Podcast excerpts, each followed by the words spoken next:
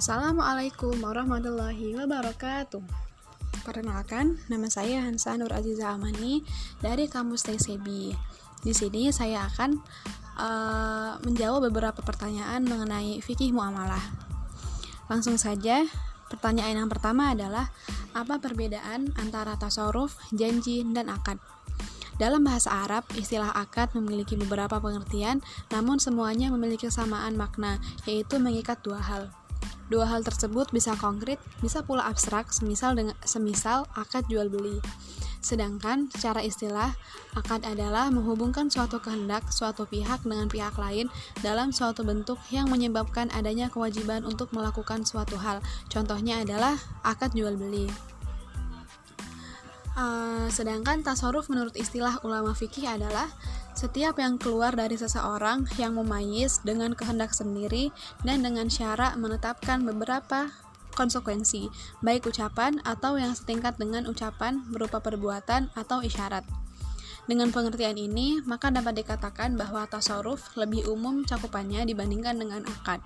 Akad merupakan bagian dari tasarruf yang bersifat ucapan atau tasarruf qauli. Sedangkan tasarruf masuk di dalamnya berbagai macam bentuk perjanjian, komitmen, mengembalikan barang yang dijual dengan khiyar syarat, khiyar aib, maupun khiyar majelis. Dengan kata lain, semua akad dapat dikatakan tasarruf, namun tidak semua tasarruf dinamakan akad. Selanjutnya yang terakhir adalah janji. Janji adalah suatu bentuk kesanggupan untuk melakukan atau meninggalkan sesuatu dalam usaha untuk mendapatkan kepercayaan. Janji dapat diucapkan maupun ditulis sebagai sebuah kontrak. Melanggar janji tidak hanya sering dianggap sebagai perbuatan tercela, melainkan juga ilegal, seperti kontrak yang tidak dipegang teguh. Lanjut ke pertanyaan kedua, saya akan menjelaskan mengenai tasarruf dan pembagiannya. Tasarruf adalah pengelolaan harta sebagai konsekuensi dari adanya kebolehan bagi pemilik untuk memanfaatkan barang sekaligus memperoleh kompensasi karena adanya pemanfaatan tersebut. Menurut Mustafa Az-Zarqah, tasarruf memiliki dua bentuk, yaitu tasarruf fi'li dan tasarruf qauli. Tasarruf fi'li adalah usaha yang dilakukan manusia dari tenaga dan badannya seperti mengelola tanah yang tandus. Sedangkan tasarruf qauli adalah usaha yang keluar dari lidah manusia. Tidak semua perkataan manusia digolongkan pada suatu akad. Ada juga perkataan yang bukan akad, tetapi merupakan suatu perbuatan hukum. Cukup untuk episode kali ini. Untuk pertanyaan selanjutnya, ada di episode selanjutnya ya. Terima kasih. Assalamualaikum warahmatullahi wabarakatuh.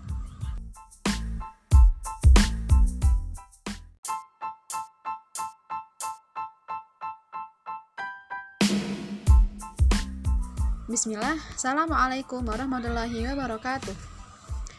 Kembali lagi bersama saya dalam tanya jawab seputar fikih muamalah.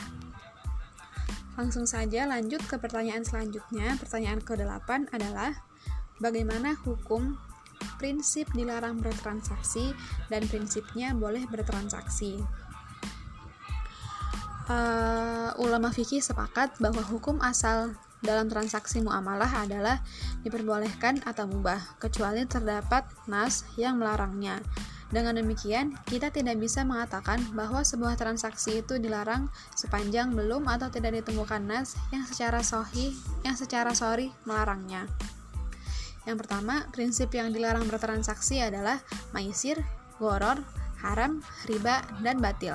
Sedangkan yang kedua, prinsip yang dibolehkan dalam bertransaksi adalah hukum asal dalam muamalah adalah mubah. Konsep fikih muamalah untuk mewujudkan kemaslahatan, menetapkan harga yang kompetitif, meninggalkan intervensi yang dilarang, menghindari eksploitasi, memberikan kelenturan dan toleransi. Yang terakhir, jujur dan amanah. Sekian untuk episode kali ini.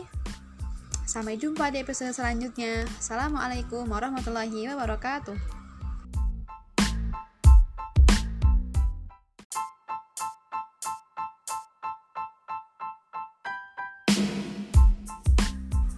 Bismillah, Assalamualaikum warahmatullahi wabarakatuh.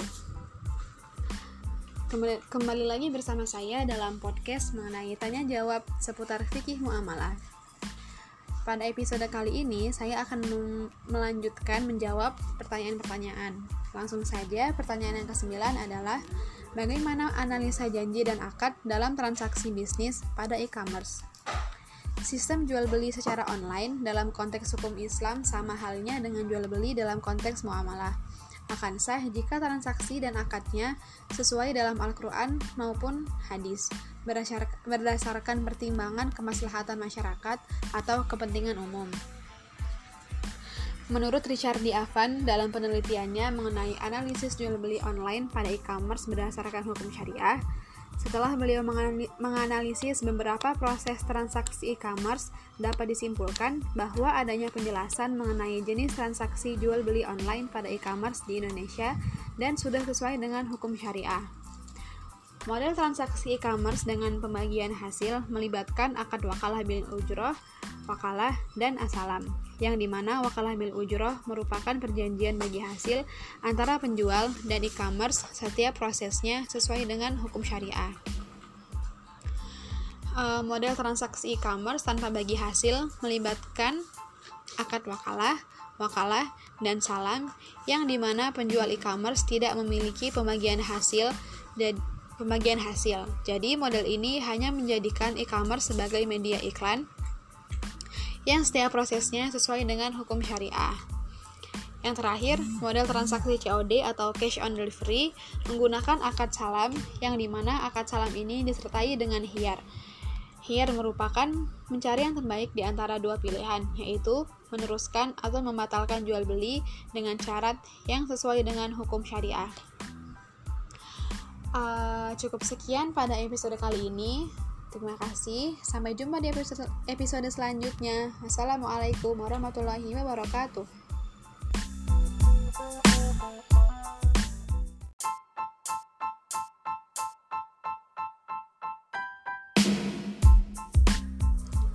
Bismillah, assalamualaikum warahmatullahi wabarakatuh. Kembali lagi bersama saya dalam podcast tanya jawab seputar fikih muamalah. Pada episode kali ini, saya akan lanjut menjawab soal tentang fikih muamalah.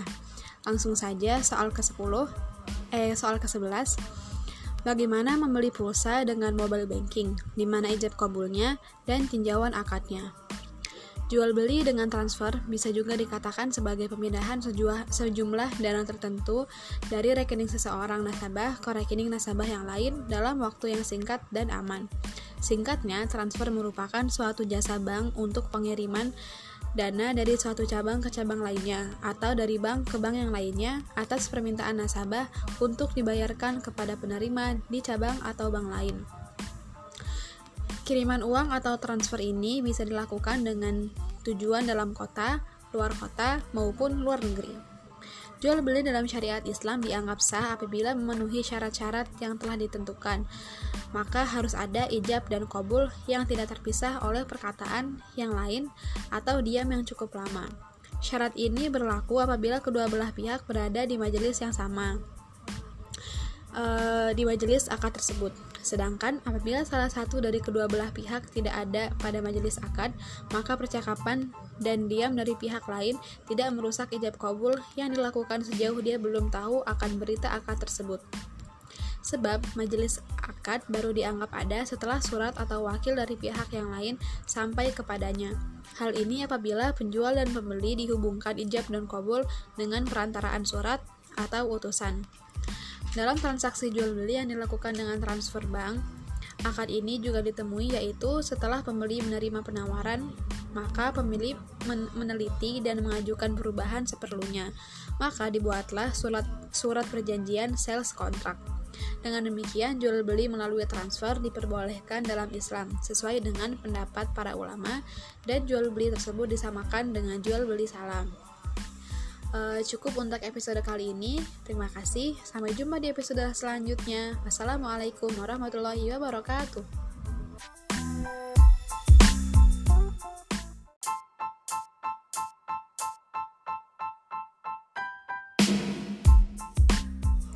Bismillah, assalamualaikum warahmatullahi wabarakatuh. Kembali lagi bersama saya pada podcast Tanya Jawab mengenai Fikih Muamalah. Pada episode kali ini, saya akan melanjutkan menjawab pertanyaan-pertanyaan. Langsung saja ke pertanyaan yang ke-12, bagaimana analisa rumah makan prasmanan seperti warteg, di mana perhitungan makan ada di akhir, apakah objek jual fikih memenuhi kriteria? Ulama sepakat jual beli istijrar diperbolehkan jika harganya pasti atau telah diketahui. Ulama berbeda pendapat jika harganya tidak diketahui oleh pembeli ketika mengambil barang. Pembeli baru tahu harganya setelah ditotal di akhir ketika hendak melakukan pembayaran. Pendapat pertama, jual belinya dilarang. Ini merupakan pendapat jumhur ulama dari 4 mazhab. Bahkan An-Nawawi menyatakan bahwa para ulama sepakat jual beli tanpa diketahui harganya adalah batal. Alasannya bahwa ketika akan dilakukan, harga barang harus jelas. Jika harga barang tidak diketahui oleh kedua belah pihak, maka termasuk jual beli goror dan Islam melarang jual beli goror. Pendapat kedua, jual belinya sah dan diperbolehkan selama harga pasar yang berlaku umum. Ini adalah salah satu pendapat ulama Syafi'iyah, salah satu riwayat dalam mazhab Hambali, dan pendapat yang dipilih oleh Ibnu Taimiyah dan Ibnu Qayyim. Salah satu pendapat dalam mazhab Asy-Syafi'i dinyatakan oleh An-Nawawi, Ar-Rafi menyebutkan pendapat ketiga sah secara mutlak karena memungkinkan untuk diketahui total harganya. Seperti seorang penjual mengatakan, "Saya menjual makanan ini, harganya 1 dirham atau sok." Jual beli semacam ini sah, meskipun berapa total harga dari semua makanan yang diambil konsumen tidak jelas. Seperti masyarakat membeli roti, lauk, buah, daging, atau komoditas lainnya dari tukang roti, penjual daging, atau penjual buah, atau yang lainnya, dan mereka ridho untuk membayar harga pasar, yaitu harga yang umum berlaku di masyarakat, dan itu sesuai standar normal yang berlaku untuk barang tersebut, di waktu tersebut, dan tempat tersebut. Jual beli seperti ini sah sebagaimana keterangan Imam Ahmad, meskipun dalam mazhab beliau ada perbedaan pendapat. Sekian pada episode kali ini. Terima kasih. Sampai jumpa di episode selanjutnya. Wassalamualaikum warahmatullahi wabarakatuh.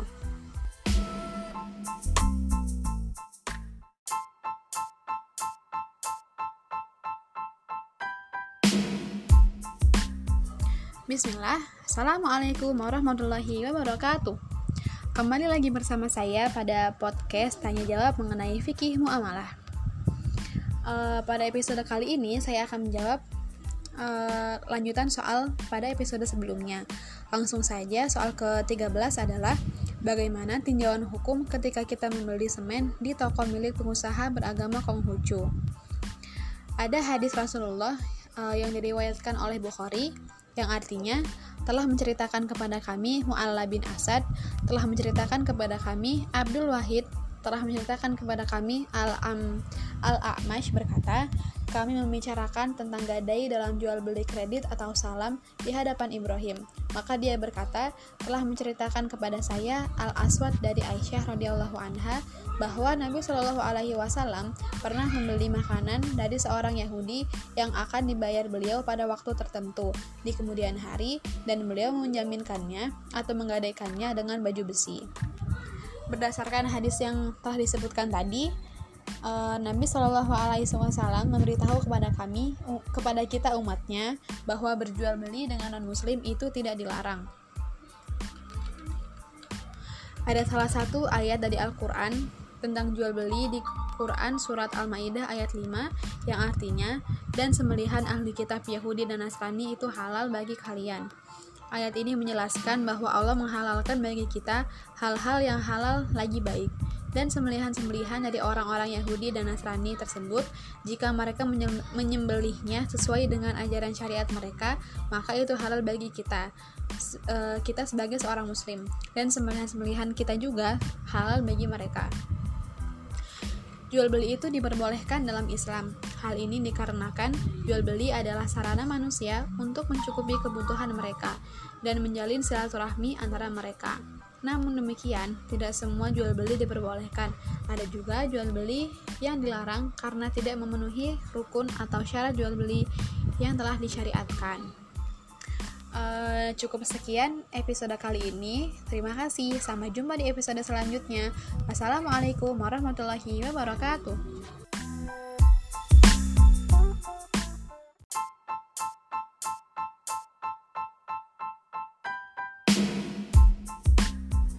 Bismillah, Assalamualaikum warahmatullahi wabarakatuh. Kembali lagi bersama saya pada podcast Tanya Jawab mengenai Fiqih Muamalah. Pada podcast kali ini, saya akan menjawab pertanyaan terakhir, yaitu bagaimana analisa pre-order di e-commerce atau secara online. Penjualan dengan sistem pre-order itu diperbolehkan dalam Islam dengan catatan memenuhi rukun dan syaratnya. Di antaranya, pre-order untuk produk yang halal dan jelas disepakati baik sebagai penjual dalam akad salam atau sebagai penjual jasa membelikan barang pesanan. Dari aspek fikih muamalah, model bisnis pre-order ini diperkenankan menurut syariah jika memenuhi rukun dan syarat. Di antaranya, pertama, objek barang atau jasa yang diperjualbelikan itu halal. Oleh karena itu, produk yang merusak akhlak dan barang najis itu tidak boleh diperjualbelikan. Begitu pula produk pre-order itu harus jelas kriteria dan spesifikasinya. Jika produk yang dijual dengan pre-order ini tidak jelas kriterianya, maka itu tidak diperkenankan karena termasuk goror. Yang kedua, di antara akad bagi penjual dalam pre-order adalah sebagai agen yang mendapatkan fee dari calon pembeli atau penjual. Sekian dari saya. Bila banyak salahnya mohon dimaafkan. Assalamualaikum warahmatullahi wabarakatuh. Terima kasih.